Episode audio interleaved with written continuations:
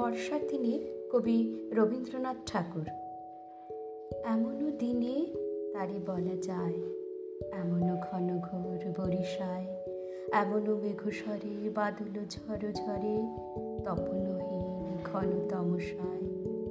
সে কথা শুনিবে না কেহ আর, নিভৃত নির্জন চারিধার, দুজনে মুখোমুখি গভীর দুঃখে দুঃখী আকাশে জল ঝরে অনিবার। জগতে কেহ যেন নাহি আর। সমাজ সংসার মিছে সব, মিছে জীবনের কলরব। কেবল আঁখি দিয়ে, আখির সুধা পেয়ে, হৃদয়ে দিয়ে হৃদয় অনুভব।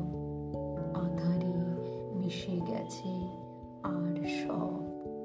বলিতে ব্যথিবে না নিজ কান চমকে উঠিবে না নিজ প্রাণ। সে কথা রে মিশিয়া যাবে ধীরে, বাদল বায়ে তার অবসান।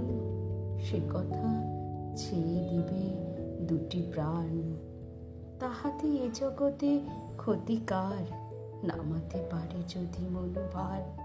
শ্রাবণ বরিশনে একদা গৃহকণে দু কথা বলি যদি কাছে তার, তাহাতে আসে যাবে কি বা কার? আছে তো তারপরে বারো মাস। উঠিবে কত কথা, কত হাস, আসিবে কত লোক, কত না দুঃখ শোক, সে কথা কোনখানে পাবে নাশ? জগৎ চলে যাবে বারো মাস। ব্যাকুল বেগে আজি বয়ে পায়, বিজুলি থেকে থেকে চমকায় সে কথা এ জীবনে রহিয়া গেল মনে। সে কথা আজই যেন বলা যায়। এমন ঘন ঘোর বরিশায়